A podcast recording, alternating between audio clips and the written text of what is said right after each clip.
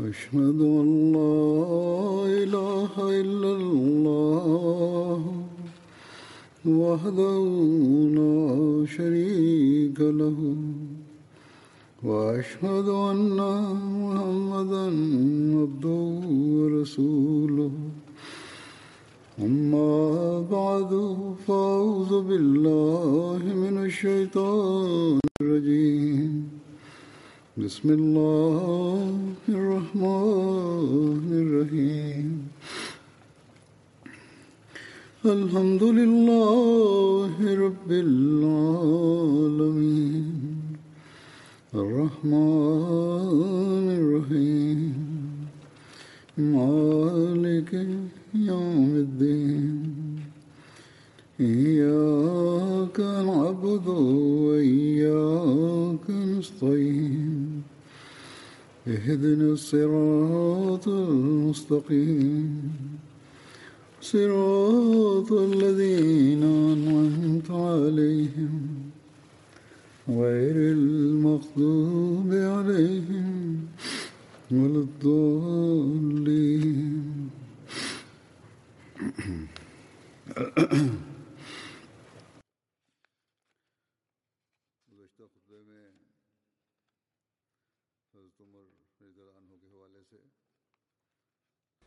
Pada khutbah yang lalu berkenaan dengan Hadrat Umar radhiyallahu anhu disebutkan juga mengenai perjanjian Hudaybiyah. Mengenai hal ini disebutkan juga bahwa ketika Banu Bakar, sekutu Quraisy melanggar perjanjian Hudaybiyah dengan menyerang kabilah Banu Khuza'ah yang merupakan sekutu muslim dan Quraisy juga membantu Banu Bakar dengan persenjataan dan hewan-hewan tunggangan dan mengabaikan syarat-syarat perjanjian Hudaybiyah, maka pada waktu itu Abu Sufyan datang ke Madinah dan menghendaki untuk memperbarui perjanjian Hudaybiyah. Ia datang kepada Rasulullah SAW, namun Rasulullah tidak menanggapi permintaannya. Kemudian ia datang kepada Hadrat Abu Bakar dan meminta beliau supaya berbicara kepada Rasulullah. Namun Hadrat Abu Bakar pun mengatakan bahwa saya tidak akan melakukan itu. Kemudian Abu Sufyan datang kepada Hadrat Umar dan berbicara dengan beliau.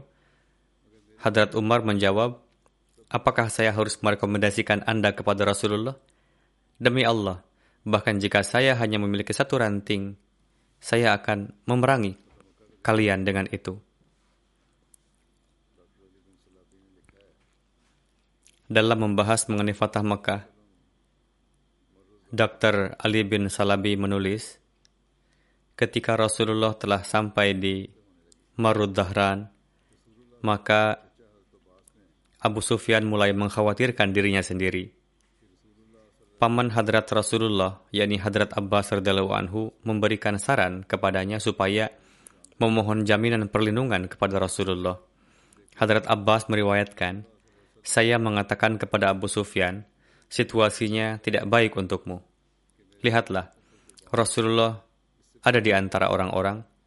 Abu Sufyan berkata, ayah dan ibuku berkorban untukmu. Apa cara untuk terhindar dari ini? Saya mengatakan, demi Allah, jika mereka menangkapmu, pasti mereka akan membunuhmu. Naiklah bagal di belakangku, aku akan membawamu kepada Rasulullah, dan kemudian aku akan memohon perlindungan untukmu. Hadrat Abbas menuturkan, ia naik di belakang saya. Ketika saya melewati salah satu api unggun kaum muslimin, mereka bertanya, siapa ini? Waktu itu malam hari sehingga dinyalakan banyak api unggun. Ketika mereka melihat bagal Rasulullah SAW dan saya menungganginya, maka mereka mengatakan bahwa paman Rasulullah SAW di atas bagal beliau. Hingga ketika saya melewati api unggun Hadrat Umar bin Khattab, maka Hadrat Umar bertanya, siapa ini? Dan berdiri di samping saya. Ketika beliau melihat Abu Sufyan, maka Hadrat Umar mengatakan, ini adalah Abu Sufyan, musuh Allah. Segala puji bagi Allah yang telah memberikan kemenangan atasmu tanpa suatu perjanjian apa pun.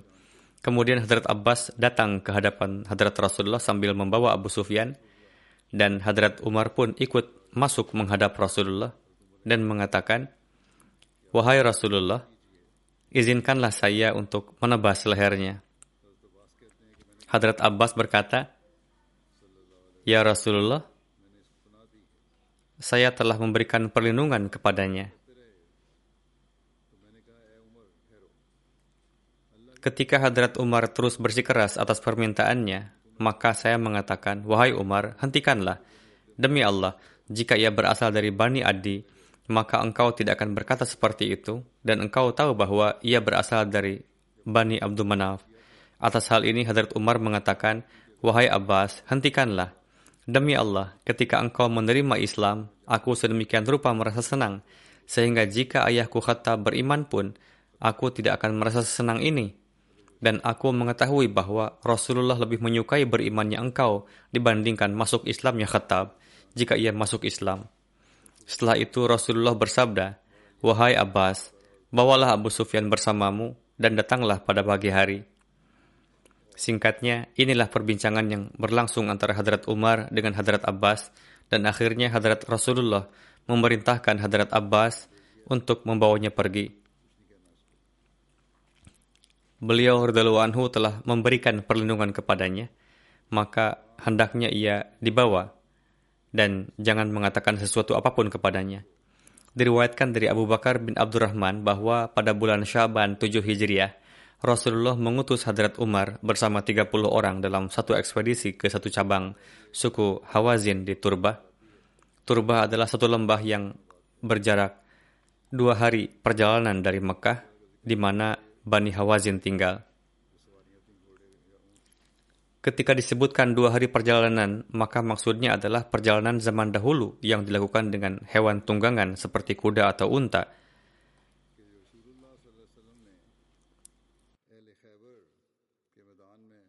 Diriwayatkan dari Buraidah Aslami bahwa ketika Rasulullah turun ke dataran tempat pemukiman penduduk Khaybar, Rasulullah menyerahkan bendera kepada Hadrat Umar bin Khattab.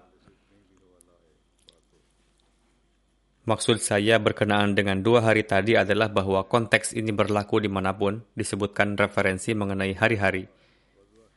Tertulis di dalam kitab sirat bahwa dalam Perang Khaybar untuk pertama kalinya disebutkan mengenai bendera. Sebelumnya hanya panji atau bendera yang lebih kecil. Sedang dikisahkan sebelumnya bahwa diriwayatkan dari Buraidah Aslami bahwa Rasulullah turun ke dataran tempat pemukiman penduduk Khaybar, maka beliau menyerahkan bendera kepada Hadrat Umar. Selanjutnya dijelaskan detailnya dari kitab sirat bahwa untuk pertama kalinya dalam perang Khaybar disebutkan mengenai bendera yang besar. Sebelumnya yang ada hanyalah bendera kecil. Panji yang mulia Rasulullah SAW berwarna hitam yang dibuat dari kain cadar Ummul Mukminin Hadrat Aisyah radhiyallahu anha. Namanya adalah Uqab. Dan satu bendera beliau yang berwarna putih yang beliau Shallallahu Alaihi Wasallam serahkan kepada Hadrat Ali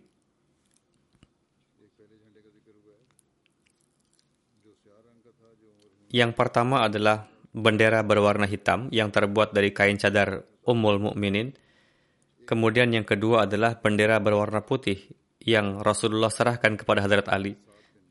Satu panji beliau berikan kepada Hadrat Hubab bin Munzir anhu dan satu lagi kepada Hadrat Sa'ad bin Ubadah. Kemudian ketika Hadrat Rasulullah tiba di Khaybar, Rasulullah mengalami sakit migrain dan tidak bisa pergi keluar. Pada kesempatan itu, pertama-tama Rasulullah menyerahkan panji beliau kepada Hadrat Abu Bakar. Kemudian Rasulullah menyerahkan panji tersebut kepada Hadrat Umar. Pada hari itu terjadi pertempuran yang sengit. Meskipun demikian, kaum muslimin tidak dapat menaklukkan benteng. Maka beliau SAW bersabda, Besok aku akan memberikan bendera kepada seseorang yang dengan perantaraannya Allah Ta'ala akan memberikan kemenangan. Maka pada keesokan harinya Hadrat Rasulullah memberikan panji kepada Hadrat Ali. yang melalui tangan beliau Allah Ta'ala menganugerahkan kemenangan. Ibnu Ishaq meriwayatkan bahwa saya bertanya kepada Ibnu Syihab Zuhri, dengan syarat apa hadrat Rasulullah memberikan kebun-kebun kurma kepada orang-orang Yahudi? Zuhri menjawab, setelah pertempuran, hadrat Rasulullah meraih kemenangan atas Khaybar, dan dari antara harta Khaybar yang Allah Ta'ala berikan kepada hadrat Rasulullah, seperlimanya adalah untuk Rasulullah dan beliau memberikannya kepada orang-orang Islam. Ketika orang-orang Yahudi turun dari benteng mereka setelah pertempuran dan siap untuk diasingkan, Rasulullah memanggil mereka dan bersabda, "Jika kalian mau, harta ini dapat diserahkan kepada kalian dengan syarat kalian bekerja di sana dan hasilnya akan dibagi di antara kami dan kalian.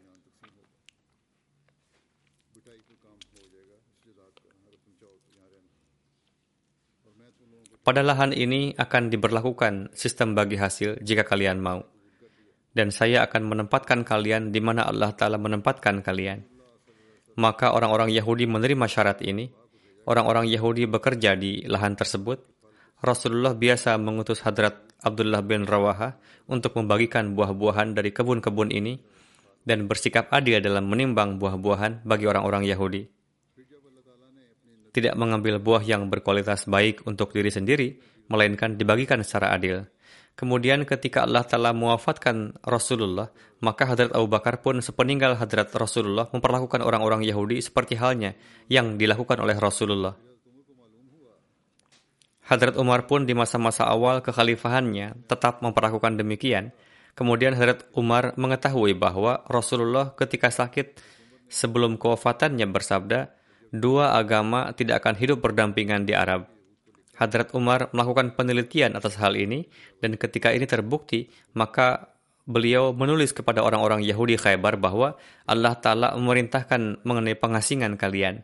Saya telah menerima berita bahwa Rasulullah bersabda, bahwa dua agama tidak akan hidup berdampingan di Arab. Alhasil, barang siapa di antara orang Yahudi yang memiliki suatu perjanjian dengan Rasulullah, maka datanglah kepada saya dengan membawanya, supaya saya bisa melaksanakannya. Dan barang siapa yang tidak memiliki suatu perjanjian dengan Rasulullah, hendaknya ia bersiap untuk pengasingan. Jika terdapat perjanjian atau Rasulullah telah berjanji untuk memberi izin tinggal, maka baiklah saya akan memenuhinya. Namun jika tidak ada, maka kalian harus meninggalkan tempat ini. Maka Hadrat Umar mengasingkan mereka yang tidak memiliki perjanjian dengan Rasulullah. Hadrat Abdullah bin Umar meriwayatkan bahwa saya, Hadrat Zubair bin Awam, dan Hadrat Mikdad bin Aswad pergi untuk melihat harta kami di Khaybar, dan sesampainya di sana, kami berpencar menuju harta kami masing-masing. Saya diserang di malam hari ketika saya sedang tidur di tempat tidur saya. Sendi lengan saya bergeser dari siku saya. Ketika pagi tiba, kedua teman saya datang menghampiri saya dengan berteriak dan keduanya bertanya, Siapa yang telah melakukan ini kepadamu? Saya menjawab, saya tidak tahu. Beliau menuturkan, keduanya membetulkan lengan saya, kemudian membawa saya kepada Hadrat Umar. Hadrat Umar berkata, ini adalah perbuatan orang-orang Yahudi. Kemudian Hadrat Umar berdiri untuk berpidato di hadapan orang-orang dan bersabda, Hai manusia, Rasulullah telah memperlakukan orang-orang Yahudi Khaybar dengan syarat bahwa kita akan mengusir mereka kapan pun kita mau. Sekarang orang Yahudi telah menyerang Hadrat Abdullah bin Umar dan telah melepaskan sendi lengannya. Sebagaimana berita yang telah sampai kepada kalian, sebelumnya pun mereka telah melakukan serangan kepada kaum Ansor kita tidak ragu bahwa mereka juga adalah kawannya. Di sana tidak ada musuh kita selain mereka. Jadi siapa pun yang memiliki harta di Khaybar harus menjaganya karena saya akan mengusir orang-orang Yahudi.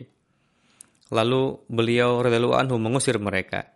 Abdullah bin Muknif meriwayatkan bahwa ketika Hadrat Umar mengusir orang Yahudi dari Khaybar, Beliau sendiri berkuda bersama dengan Ansar dan Muhajirin dan Hadrat Jabbar bin Sakhr serta Hadrat Yazid bin Thabit radhiyallahu anhu pun pergi menyertai beliau.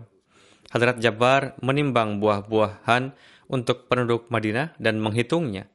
Keduanya membagikan kepada para penduduk Khaybar sesuai dengan pembagian sebelumnya. Ketika terjadi peristiwa Hadrat Hatib berdua anhu menitipkan surat secara sembunyi-sembunyi kepada seorang wanita yang akan berangkat ke Mekah untuk memberi kabar kepada orang-orang musyrik Mekah mengenai beberapa niatan Hadrat Rasulullah dan Hadrat Rasulullah mengetahuinya dari Allah Ta'ala dan Rasulullah mengutus Hadrat Ali wanita tersebut ditangkap di jalan.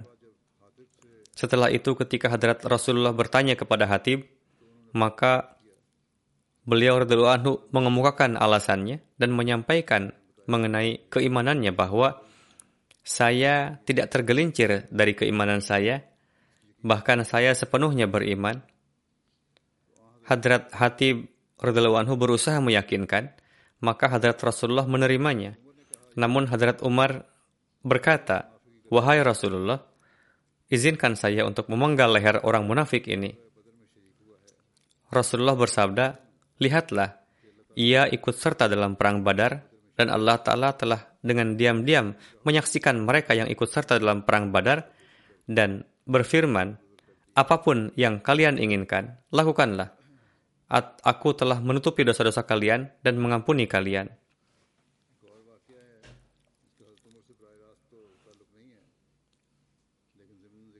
Satu lagi peristiwa yang tidak secara langsung berkaitan dengan Hadrat Umar, namun secara tersirat disebutkan mengenai Hadrat Umar. Oleh karena itu saya akan sampaikan. Hadrat Abu Qatadah radhiyallahu anhu meriwayatkan bahwa ketika terjadi peristiwa Hunain, saya melihat salah seorang di antara kaum muslimin bertempur dengan seorang musyrik dan ada seorang musyrik yang dengan curang secara diam-diam ingin menyerangnya dari belakang untuk membunuhnya. Melihat itu, saya bergegas menuju orang yang secara curang ingin merenggut seorang muslim tadi. Ia mengangkat tangannya untuk menebas saya, dan saya menebas tangannya hingga putus. Setelah itu, ia meraih saya dan merangkul saya dengan erat, sehingga saya tidak berdaya. Kemudian ia melepaskan saya. Ia menjadi lemah, dan saya mengecohnya dan membunuhnya. Ketika itu umat Islam mengalami kekalahan dan melarikan diri. Saya pun ikut melarikan diri bersama mereka. Kemudian apa yang saya lihat adalah Hadrat Umar bin Khattab bersama orang-orang. Saya bertanya kepada beliau, apa yang terjadi dengan orang-orang yang melarikan diri? Hadrat Umar menjawab, ini sudah menjadi kehendak Allah Ta'ala. Kemudian orang-orang kembali menghampiri Rasulullah. Rasulullah bersabda, Barang siapa yang membuktikan mengenai seseorang yang terbunuh, bahwa ia yang telah membunuhnya, maka harta orang yang terbunuh itu akan menjadi milik orang yang membunuhnya. Saya bangkit untuk mencari saksi mengenai orang yang saya bunuh, namun tidak mendapati seorang pun yang menyaksikan saya. Lalu saya duduk. Kemudian saya berpikir dan saya menceritakan peristiwa orang yang terbunuh itu kepada Rasulullah. Salah seorang yang duduk bersama beliau mengatakan, senjata orang yang terbunuh yang beliau ceritakan itu ada pada saya. Alih-alih senjata senjata ini, mintalah supaya beliau merelakan harta ini untuk saya. Hadrat Abu Bakar berkata, sekali-kali tidak bisa seperti itu. Rasulullah tidak akan memberikan harta kepada seorang Quraisy biasa dan meninggalkan salah satu di antara singa-singa Allah yang berperang untuk Allah dan Rasulnya Sallallahu Alaihi Wasallam. Hadrat Abu Qatadah meriwayatkan bahwa Hadrat Rasulullah kemudian bangkit. Rasulullah memberikan kepada saya harta tersebut. Dengan itu saya membeli sebidang kebun kurma dan ini adalah harta pertama yang saya peroleh dalam Islam.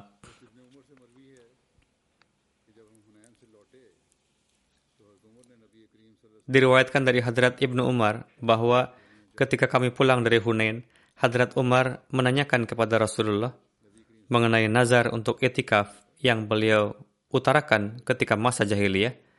Kemudian Rasulullah memerintahkan untuk memenuhi nazar tersebut, yakni meskipun itu diutarakan di masa jahiliyah, tetap harus dipenuhi. Adalah penting untuk memenuhi persyaratan apa pun yang masih dalam ruang lingkup ajaran Islam. Terdapat persyaratan itu juga menyertai. mengenai peran Hadrat Umar di perang Tabuk ketika Rasulullah pada kesempatan itu secara khusus menyeru untuk mengumpulkan canda. Hadrat Umar menjelaskan satu peristiwa tentang diri beliau. Satu hari Rasulullah SAW menganjurkan kepada kami untuk bersedekah. Saat itu saya memiliki kekayaan. Saya berkata, jika bisa, maka saat ini saya akan melampaui Hadrat Abu Bakar. Maka dari itu saya memberikan setengah harta kekayaan saya. Lalu Rasulullah bersabda, apa yang engkau sisakan untuk keluargamu? Saya berkata, saya menyisakan sebanyak yang saya bawa ini. Sementara itu Hadrat Abu Bakar pun datang memberikan seluruh harta yang beliau miliki. Saya memberikan setengah harta kekayaan, namun Hadrat Abu Bakar memberikan semua harta miliknya. Rasulullah pun bertanya kepada Hadrat Abu Bakar, apa yang engkau sisakan untuk keluarga engkau? Beliau menjawab, saya hanya meninggalkan bagi mereka Allah dan Rasulnya. Hadrat Umar berkata, saya berpikir bahwa kini saya tidak akan dapat melampaui Hadrat Abu Bakar dalam hal apa pun. Tentang peristiwa ini, Hadrat Muslim Maud menjelaskan, pada kesempatan salah satu jihad, Hadrat Umar Dalu Anhu bersabda, saya berpikir bahwa Hadrat Abu Bakar senantiasa melampaui saya. Namun hari ini saya akan melampauinya. Setelah berpikir demikian, saya pulang ke rumah lalu membawa dan mempersembahkan setengah dari harta kekayaan saya ke hadapan Rasulullah Sallallahu Alaihi Wasallam. Masa itu adalah masa yang sangat sulit bagi Islam, tetapi Hadrat Abu Bakar membawa seluruh harta beliau dan mempersembahkannya ke hadapan Rasulullah. Rasulullah bertanya, Abu Bakar, apa yang engkau sisakan untuk keluargamu? Beliau menjawab, Allah dan Rasulnya.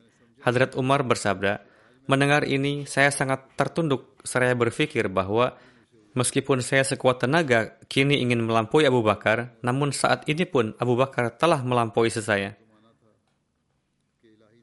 Itu adalah satu masa tatkala orang-orang Islam mengorbankan jiwa mereka demi agama ilahi layaknya hewan kurban. Dalam hal harta kekayaan disebutkan bahwa Hadrat Abu Bakar Siddiq lebih dari sekali telah mengorbankan seluruh perbenaharaannya. Hadrat Masih Maud salam bersabda, ini bukan sekali peristiwa saja, bahkan lebih dari satu kali, hingga jarum pun tidak beliau tinggalkan di rumah beliau, Demikian pula Hadrat Umar sesuai dengan kelapangan dan kerelaan beliau dan Utsman sesuai dengan kemampuan dan kedudukan beliau. Seperti ini jugalah seluruh sahabat telah siap sedia dalam mengorbankan jiwa beserta harta mereka demi agama ilahi ini.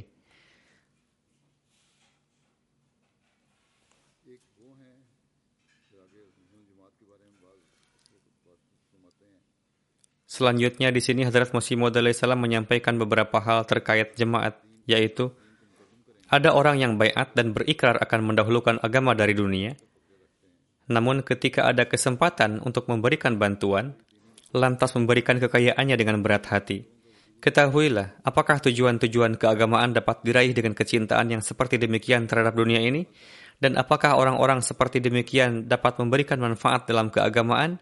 Tidak, sama sekali tidak. Allah telah berfirman, "Lan tanalul birra hatta tunfiku mimma tuhibbun."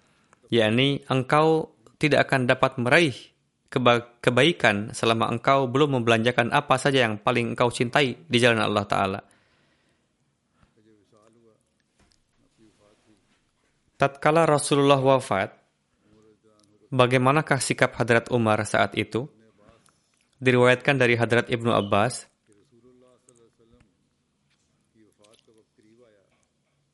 Ketika waktu kewafatan Rasulullah telah dekat, saat itu ada beberapa sahabat di rumah, termasuk Hadrat Umar.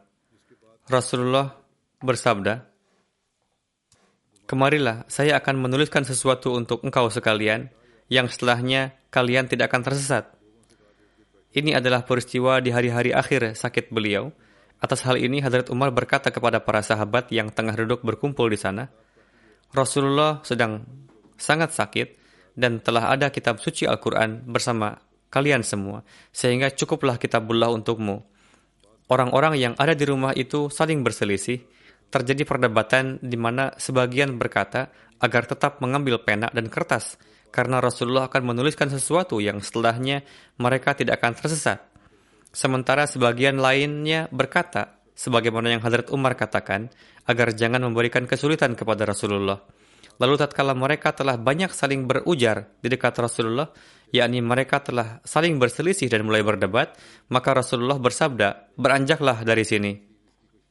Rincian ini terdapat di riwayat Muslim dan tertera juga di Bukhari. Di sana tertulis bahwa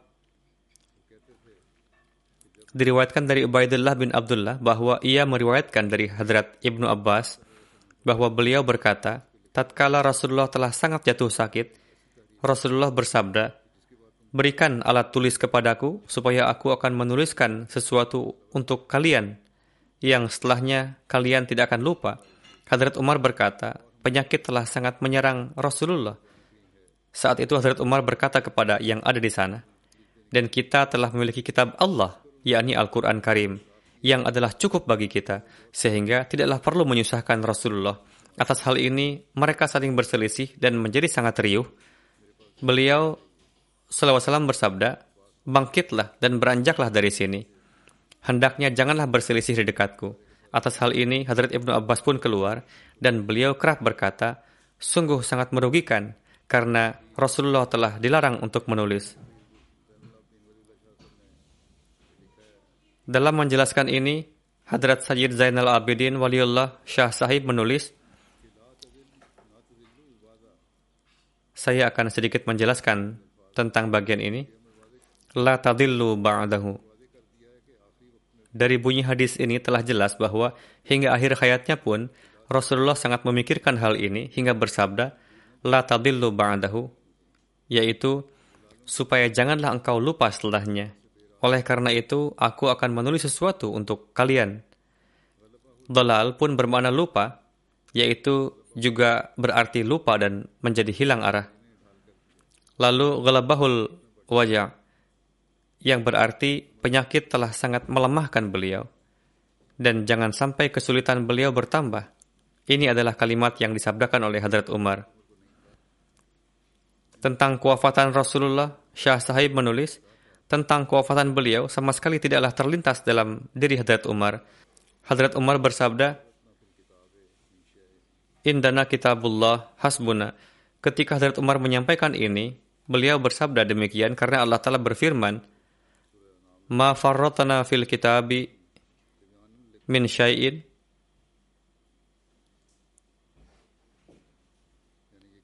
tibyanan likulli syai'in. yakni kitab ini menjelaskan setiap hal dengan jelas. Kami tidak mengadakan suatu kekurangan di dalamnya. Kemudian Syah Sahib menulis, La bagi indat tanaza' yakni sebagian orang di sana yang berperasaan halus seperti Hadrat Umar, mereka berkata, janganlah hendaknya memberi kesulitan di waktu seperti ini. Sementara sebagian berkata, perintah hendaknya dilaksanakan, dan apa yang disabdakan oleh Rasulullah, maka ambillah, yaitu pena dan kertas. Ketika semua telah saling berselisih, Rasulullah memerintahkan mereka untuk beranjak pergi dan bersabda, janganlah riuh di dekat saya. Dari hal ini dipahami bahwa di keadaan yang sangat menderita sekalipun, ketinggian martabat kitabullah sangatlah melekat pada diri Rasulullah, hingga dengan mendengar ucapan Hadrat Umar, Rasulullah tidak lagi meminta pena dan kertas, sebagaimana diketahui juga di riwayat lain dalam Bukhari, yaitu setelah peristiwa ini, Rasulullah masih hidup untuk beberapa hari, dan di hari-hari itu beliau pun memberikan wasiat-wasiat lainnya, dan tidak lagi kembali ke arah hal itu yaitu beliau tidak lagi bersabda tentang hal itu. Dari hal ini dipahami bahwa petunjuk yang sangat penting untuk ditulis saat itu adalah ada di dalam kitabullah, yaitu saat itu Rasulullah ingin bersabda agar senantiasa menautkan diri dengan Al-Quran suci. Kemudian Rasulullah mendukung apa yang disabdakan oleh Hadrat Umar, lalu kemudian beliau diam. Ini adalah adab yang tidaklah dihiraukan oleh mereka yang menamakan dirinya ulama. Syah Sahib lalu menulis, inilah adab Rasulullah, di mana mereka yang menamakan dirinya ulama tidaklah menghiraukannya. Pendapat tertentu yang mereka yakini lantas mereka anggap seumpama wahyu ilahi. Lalu Syah Sahib menulis, kita hendaknya jangan pernah melupakan contoh suci ini, yang adalah contoh suci Rasulullah, yaitu di hadapan kitabullah, semua hal ini tidaklah berarti apa-apa. Urwah bin Zubair meriwayatkan dari istri suci Rasulullah, Hadrat Aisyah, bahwa ketika Rasulullah wafat, saat itu Hadrat Abu Bakar ada di Suna. Suna adalah tempat yang berjarak dua mil dari Madinah. Ismail yang saat itu tengah ada di perbatasan kota berkata,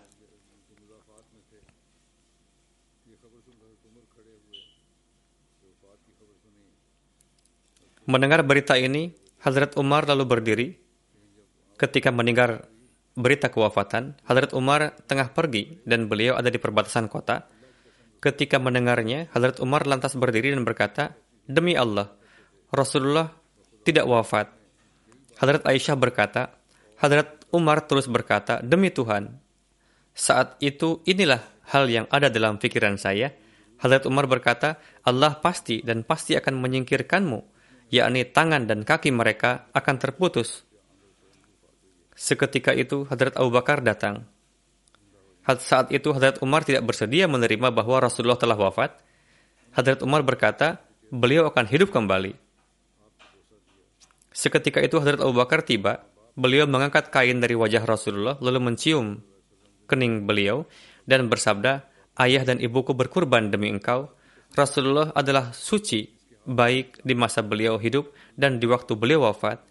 Demi zat yang jiwaku ada di tangannya, Allah tidak akan memberikan dua kali kematian kepada beliau.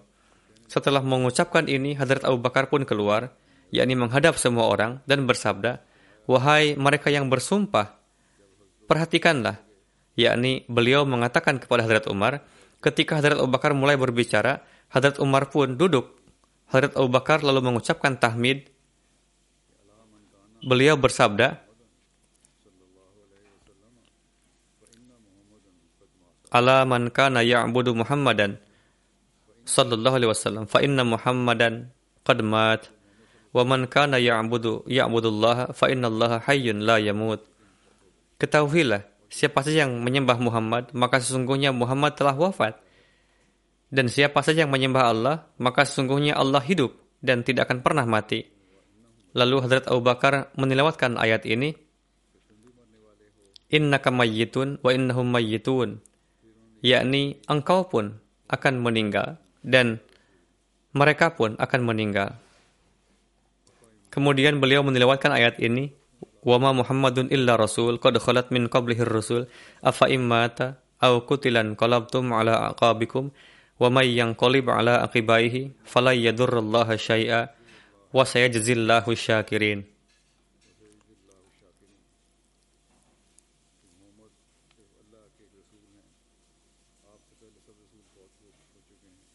Dan Muhammad tidak lain hanyalah seorang rasul. Sungguh telah berlalu rasul-rasul sebelum beliau. Apakah jika ia mati atau terbunuh, kamu akan berbalik atas tumitmu? Dan barang siapa berbalik atas tumitnya, maka ia tidak akan memudaratkan Allah sedikit pun dan Allah pasti akan memberi ganjaran kepada orang-orang yang bersyukur. Sulaiman berkata, setelah mendengar ini, orang-orang pun sedemikian rupa menangis hingga terseduh-seduh. Hadrat Ibnu Abbas berkata, Demi Allah, hingga Hadrat Abu Bakar menilawatkan ayat tersebut, orang-orang saat itu seolah-olah tidak mengetahui dan baru menyadari bahwa Allah Ta'ala pun pernah menurunkan ayat ini. Seolah saat itu semua orang lantas menyadari ayat ini dari beliau, dan saat itu saya mendengar semua orang menilawatkan ayat ini. Zuhri berkata, Said bin Musayyib berkata kepada saya bahwa Hadrat Umar bersabda, Demi Allah, ketika saya mendengar Abu Bakar menilawatkan ayat ini, seketika itu saya sedemikian gemetar dan sangat takut hingga kaki saya menjadi lemas dan saya pun terjatuh. Ketika saya mendengar Hadrat Abu Bakar menilawatkan ayat ini, pada akhirnya saya menyadari bahwa Rasulullah memang telah wafat. Hadrat Masih Maud salam menjelaskan, Beliau alaihissalam pun mencantumkan bunyi hadisnya dalam bahasa Arab. Di sini saya akan sampaikan terjemahannya. Lafaz aslinya akan disertakan ketika nanti diterbitkan. Hadrat Masih Maud bersabda, diriwayatkan dari Ibnu Abbas, Abu Bakar pergi keluar, yakni di hari kewafatan Rasulullah SAW, dan Umar tengah berbicara dengan orang-orang, yakni menyatakan bahwa Rasulullah belum wafat dan masih hidup. Lalu Abu Bakar bersabda, Wahai Umar, duduklah. Namun Umar menolak untuk duduk. Maka orang-orang pun menghampiri Abu Bakar dan meninggalkan Umar. Lalu Abu Bakar bersabda, setelah mengucapkan tahmid dan salawat, jelaslah bahwa siapa saja di antara kalian yang menyembah Muhammad, ketahuilah bahwa Muhammad telah wafat, dan siapa saja di antaramu yang menyembah Tuhan, maka Tuhan adalah hidup dan tidak akan pernah mati. Dan dalil kewafatan Rasulullah adalah Tuhan telah berfirman bahwa Muhammad hanyalah seorang rasul dan telah berlalu semua rasul sebelum beliau di dunia ini, yakni mereka telah wafat. Dan Hadrat Abu Bakar menilawatkan ayat ini hingga asyakirin. Lalu Hadrat Masih Maud salam menulis, Perawi berkata, Demi Allah, saat itu semua orang seolah tak mengetahui dan baru menyadari bahwa Allah pun pernah menurunkan ayat ini. Dengan Abu Bakar menilawatkan ayat ini, mereka semua akhirnya mengetahui.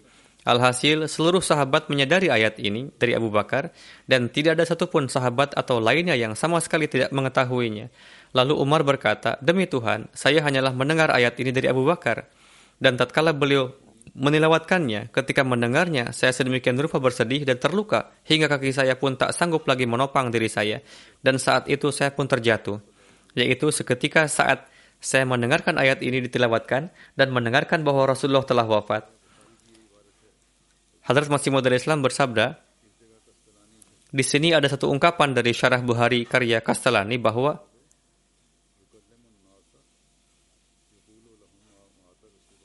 Umar bin Al-Khattab yukallimun nasa yaqulu lahum ma mata Rasulullah sallallahu alaihi wasallam wala yamutu hatta yaqtulal munafiqin yakni saat itu Hadrat Umar tengah berbicara kepada orang-orang dan berkata Rasulullah tidaklah wafat dan sebelum beliau memerangi orang-orang munafik beliau tidak akan wafat lalu Hadrat Masih Maud Islam bersabda Kemudian tentang peristiwa ini tertera penjelasan di buku Al-Milal wan Nihal karya Ash Syahrastani yang terjemahannya adalah sebagai berikut. Umar bin Khattab berkata, siapa saja yang mengatakan bahwa Rasulullah telah wafat, saya akan membunuhnya dengan pedang ini.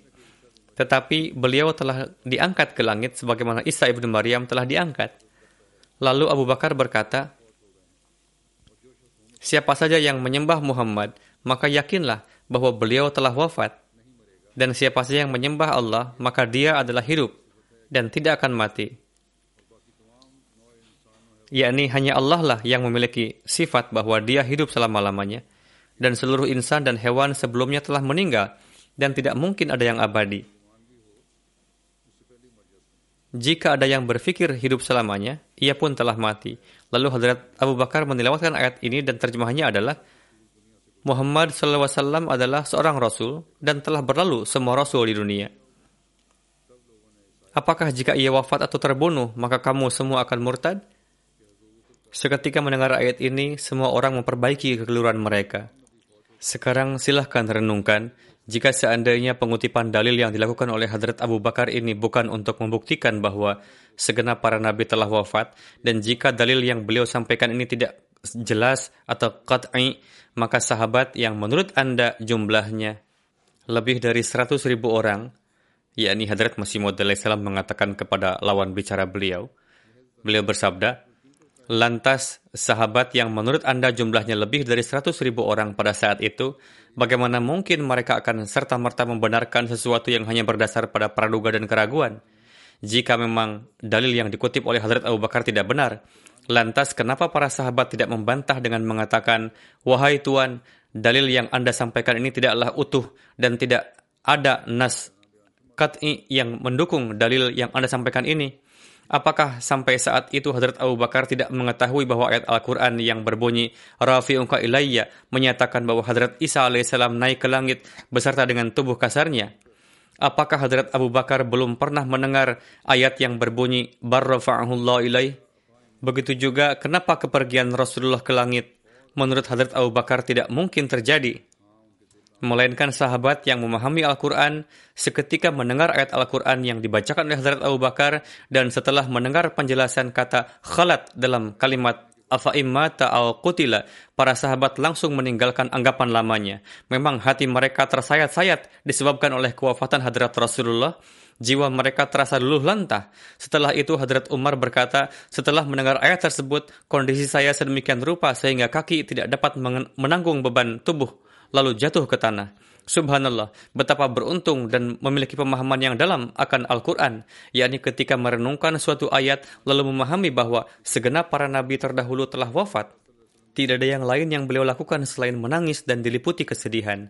Selanjutnya, pada suatu kesempatan Hadrat Masih Maud Islam bersabda, perkataan Hadrat Umar yang menyatakan bahwa barang siapa yang mengatakan bahwa Rasulullah telah wafat, maka aku akan memenggalnya dengan pedangku. Dari ucapan itu dapat diketahui bahwa Hadrat Umar telah sedemikian rupa berlebihan dalam memahami bahwa Rasulullah masih hidup dan menganggap ucapan yang menyatakan bahwa Rasulullah telah wafat sebagai suatu kekufuran dan kemurtadan.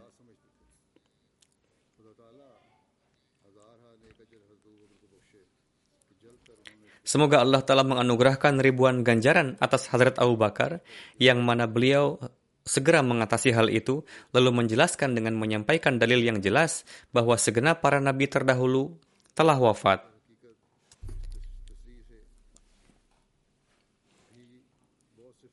Sebenarnya dengan penjelasan ini juga banyak sekali pendusta pada masa kegelapan yang telah terbunuh atau terpatahkan berkat ijma segenap para sahabat. Dan sebagaimana mereka telah membunuh Musailamah Al-Kadzab dan Aswad Ansi, yakni pendawa palsu kenabian dan lain-lain, sebenarnya dengan penjelasan ini juga banyak sekali pendusta pada masa kegelapan yang telah terbunuh atau terpatahkan berkat ijma segenap para sahabat, yakni sebagaimana para pendusta itu telah dibunuh, begitu juga pandangan keliru berkenaan dengan hal itu telah terbantahkan. Dengan kata lain, bukan empat yang telah dibunuh, melainkan lima – Selanjutnya beliau alaihissalam bersabda, Ya Tuhan, limpahkanlah jutaan rahmat kepada jiwa beliau, yakni Hadrat Abu Bakar anhu. Jika seandainya kata khalat di sini diartikan bahwa sebagian nabi ada yang masih hidup di langit, maka kalau begitu Hadrat Umar berada di pihak yang benar dan ayat tersebut tidak akan merugikan beliau melainkan mendukung. Namun kalimat selanjutnya dari ayat tersebut yang memperjelas, yakni afa imma ta'au kutila, yang dijadikan dalil oleh Hadrat Abu Bakar, bahwa mengartikan ayat itu bahwa semua para nabi terdahulu telah berlalu, apakah berlalu karena mati ataupun hidup itu merupakan tipuan, tahrif, dan suatu kedustaan besar yang bertentangan dengan kehendak Allah Ta'ala. Adapun orang yang melakukan kebohongan secara sengaja yang tidak takut dengan hari penghisaban, bahkan memberikan makna yang berlawanan dengan penjelasan Tuhan, tidak diragukan lagi bahwa orang seperti itu akan mendapatkan laknat selama-lamanya. Namun Hadrat Umar radhiyallahu anhu sampai saat itu masih belum memahami ayat itu. Begitupun para sahabat lainnya terjerumus dalam kesalahpahaman itu dan terperangkap dalam kelupaan yang sifatnya manusiawi. yang ada di benak mereka adalah ada beberapa nabi yang sampai saat itu masih hidup dan akan turun lagi ke dunia ini. Lantas kenapa Rasulullah tidak seperti nabi-nabi tersebut?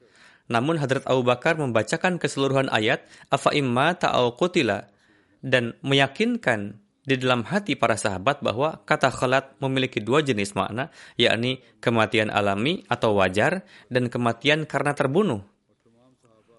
Setelah itu, Para penentang mengakui kekeliruan mereka dan segenap para sahabat sepakat dengan makna ayat tersebut bahwa para nabi terdahulu kesemuanya telah wafat. Kalimat afa'imma ta'au qutila telah memberikan pengaruh yang sangat besar sehingga mereka semua memperbaiki pemahaman yang keliru. Falhamdulillah ala zalik. Dalam buku Tuhfah Ghaznawiyah, beliau alaihissalam bersabda, Kesaksian segenap para sahabat ketika wafatnya Rasulullah adalah semua nabi telah wafat. Pada awalnya, Hadrat Umar mengatakan berkenaan dengan Rasulullah bahwa beliau belum wafat. Hadrat Umar mengatakan itu sambil mengangkat pedang. Namun Hadrat Abu Bakar Siddiq berdiri lalu menyampaikan pidato, "Ma Muhammadun illa rasul, qad khalat min qablihir rusul." Suasana pada saat itu yang mencekam bagaikan kiamat ketika wafatnya Rasulullah SAW dan semua sahabat telah berkumpul hingga Laskar Usamah pun tidak jadi berangkat. Untuk merespon perkataan Hadrat Umar, Hadrat Abu Bakar berkata dengan suara lantang bahwa Muhammad Sallallahu Alaihi Wasallam telah wafat dengan mengutip dalil Ma Muhammadun illa Rasul. jika seandainya para sahabat beranggapan bahwa Nabi Isa masih hidup, maka pasti mereka akan membantahnya. Namun para sahabat terdiam. Setelah itu, orang-orang membaca ayat tersebut bahkan di pasar-pasar seakan-akan ayat itu baru turun pada hari itu. Nauzubillah, para sahabat tidaklah munafik dengan bersikap diam karena segan kepada Hadrat Abu Bakar dan tidak membantahnya. Bukan itu masalahnya. Masalahnya seperti yang dijelaskan oleh Hadrat Abu Bakar. Untuk itu, semua sahabat menundukkan kepala dan sepakat. Inilah ijma para sahabat. Sebelumnya Hadrat Umar pun beranggapan bahwa Rasulullah belum wafat dan akan datang lagi. Jika seandainya pengambilan dalil yang beliau lakukan tidak sempurna, adapun dapat dikatakan sempurna jika di dalamnya tidak ada pengecualian apa pun. Karena jika Hadrat Isa hidup di langit, berarti beliau akan turun lagi ke bumi, dan dengan begitu alih-alih menjadi dalil, justru malah menjadi olok-olokan. Jika memang demikian, Hadrat Umar sendiri pasti akan membantahnya. Hadrat Masih Maud Islam berkali-kali menjelaskan peristiwa yang saya sampaikan barusan dalam berbagai kesempatan. Untuk itu, orang-orang yang beranggapan bahwa Nabi Isa masih hidup di langit, hendaknya mengeluarkan pemikiran tersebut dari benak mereka, karena tidak ada manusia yang naik ke langit hidup-hidup. Tidak juga dapat melakukannya. Dengan demikian, Hadrat Isa alaihissalam telah wafat.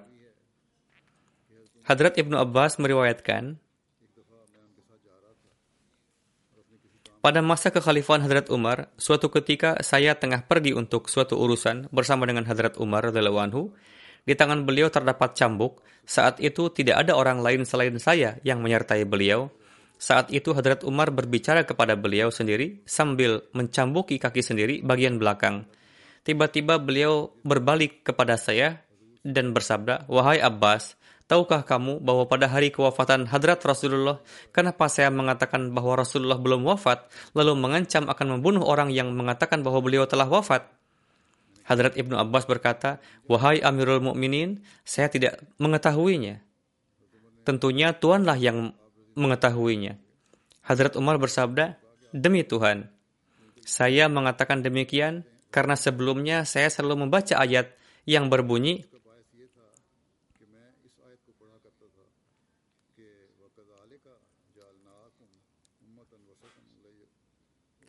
وَكَذَلِكَ جَعَلْنَاكُمْ أُمَّةً وَسَطًا لِتَكُونُوا شُهَدَاءَ عَلَى النَّاسِ وَيَكُونَ الرَّسُولُ عَلَيْكُمْ شَهِيدًا. Dan demikianlah kami menjadikan kamu satu umat yang mulia, supaya kamu menjadi penjaga manusia, dan supaya Rasul itu menjadi penjaga kamu. Demi Tuhan, saya beranggapan bahwa Rasulullah akan hidup di tengah-tengah umat dan menjadi saksi atas amalan-amalan umatnya. Untuk itulah saya mengatakan seperti apa yang telah saya katakan.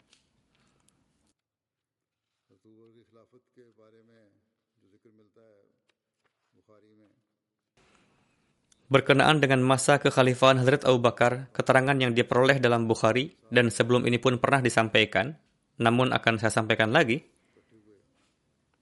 Kaum Ansar berkumpul di rumah Hadrat Sa'ad bin Ubadah.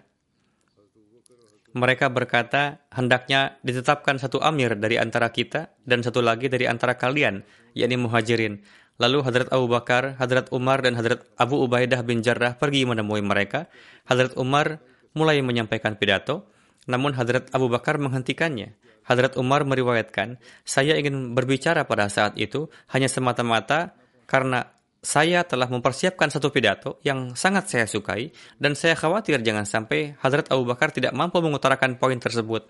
Namun ketika Hadrat Abu Bakar berpidato, beliau menyampaikan pidato yang luar biasa dan fasih yang mana paling unggul di antara seluruh pidato. Dalam pidatonya, Hadrat Abu Bakar bersabda, kami muhajirin adalah pemimpin, sedangkan kalian ansar merupakan pendukung. Mendengar itu Hadrat Abu Hubab bin Munzir berkata, sama sekali tidak. Demi Tuhan, kami sekali-kali tidak akan melakukan demikian. Akan dipilih satu amir dari antara kalian dan satu amir dari antara kami. Hadrat Abu Bakar bersabda, tidak, kami adalah pemimpin dan kalian adalah pendukung atau menteri. Karena dari sisi keturunan, bangsa Quraisy adalah bangsa Arab yang lebih luhur dan lebih lama daripada kalian. Lalu Hadrat Abu Bakar mengusulkan dua nama, yakni Hadrat Umar dan Hadrat Abu, Abu Ubaidah bin Jarrah. Hadrat Umar berkata, tidak, kamilah yang akan bayat kepada anda. karena Anda adalah pemimpin kami, dan Anda adalah yang terbaik di antara kami, dan Anda adalah yang paling dicintai oleh Rasulullah. Setelah mengatakan demikian, Hadrat Umar memegang tangan Hadrat Abu Bakar, lalu bayat di tangan Hadrat Abu Bakar, setelah itu diikuti oleh yang lainnya untuk bayat. Ketika Hadrat Umar bayat di tangan Hadrat Abu Bakar dan berkata, ambillah bayat kami. Bersamaan dengan itu, Hadrat Umar pun bayat di tangan Hadrat Abu Bakar dan berkata, Wahai Abu Bakar, Rasulullah telah memerintahkan Anda untuk memimpin salat. Untuk itu, Andalah khalifah Allah. Kami bayat kepada Anda karena Anda lebih dicintai oleh Rasulullah lebih dari kami.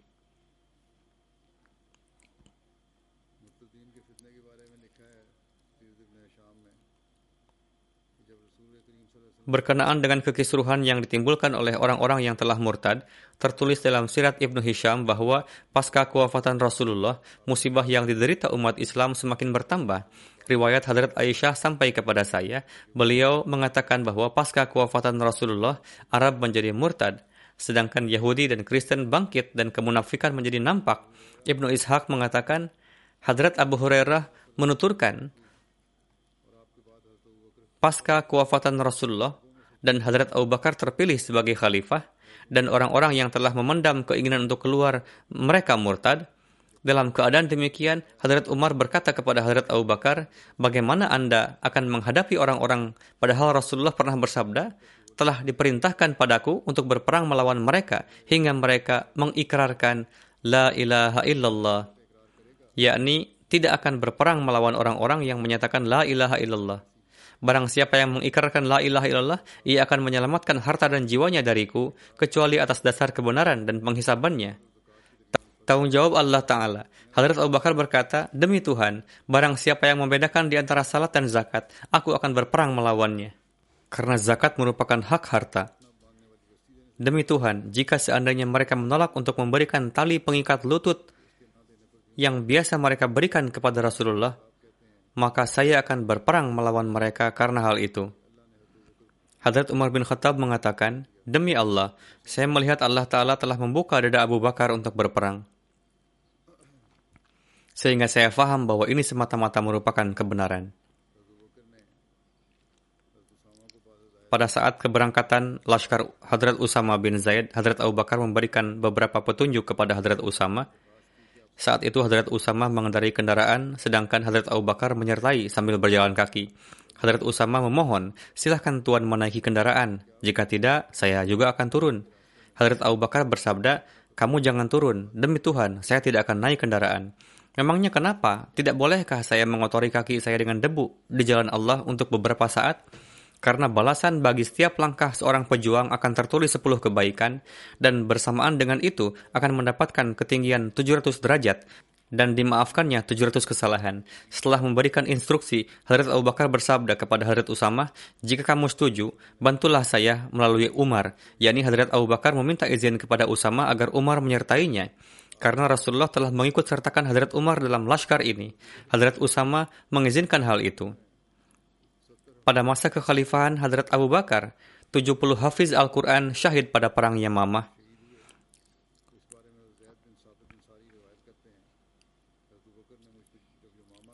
Berkenaan dengan hal ini, Hadrat Zaid bin Sabit meriwayatkan, ketika orang-orang Yamamah disyahidkan, Hadrat Abu Bakar memanggil saya. Saat itu Hadrat Umar berada di dekat beliau. Hadrat Abu Bakar bersabda, Umar datang menemui saya dan melaporkan bahwa pada perang Yamamah banyak sekali orang yang syahid. Untuk itu saya khawatir jangan sampai dalam peperangan lain pun para qari atau ahli Quran terbunuh. Sehingga banyak sekali bagian Al-Quran yang akan hilang. Kecuali kalian mengumpulkan naskah Al-Quran pada satu tempat. Saya mengusulkan agar Tuhan mengumpulkan seluruh naskah Al-Quran pada satu tempat.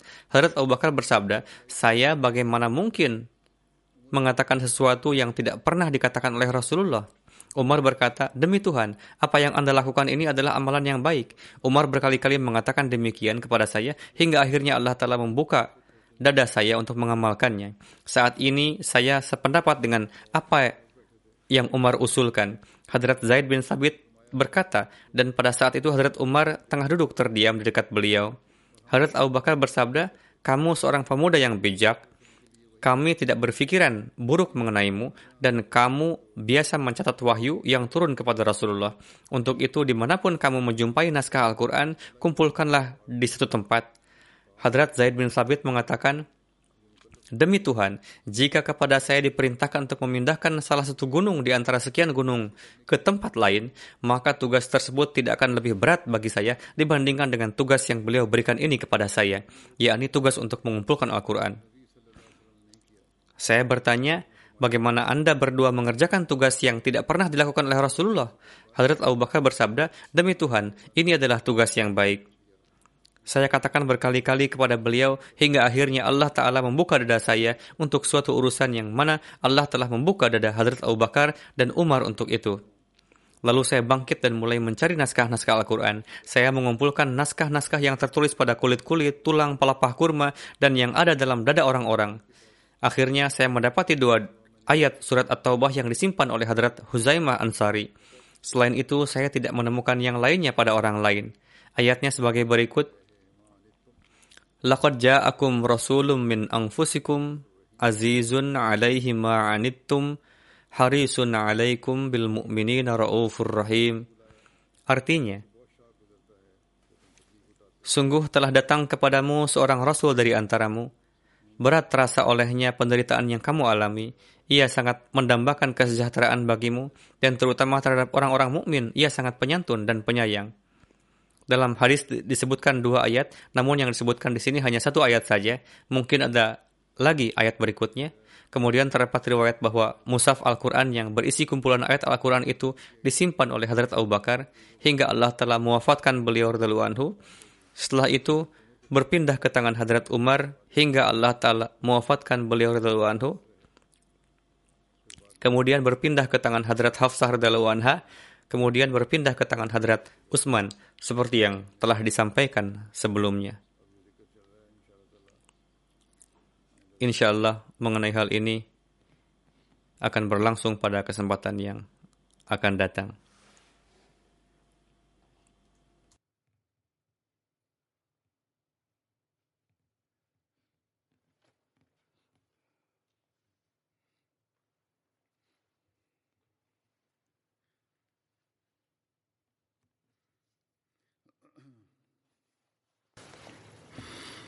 الحمد لله الحمد لله نحمده ونستعينه ونستغفره ونؤمن به ونتوكل عليه. ونعوذ بالله من شرور أنفسنا ومن سيئات أعمالنا. من يهده الله فلا مضل له ومن يضلل فلا هادي له. ونشهد أن لا إله إلا الله. ونشهد أن محمدا عبده ورسوله.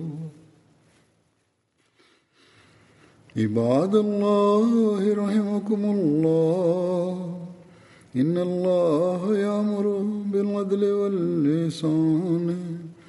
وإيتاء ذي القربى وينهى عن الفحشاء والمنكر والبغي يعظكم لعلكم تذكرون اذكروا الله يذكركم ودوه يستجب لكم ولذكر الله أكبر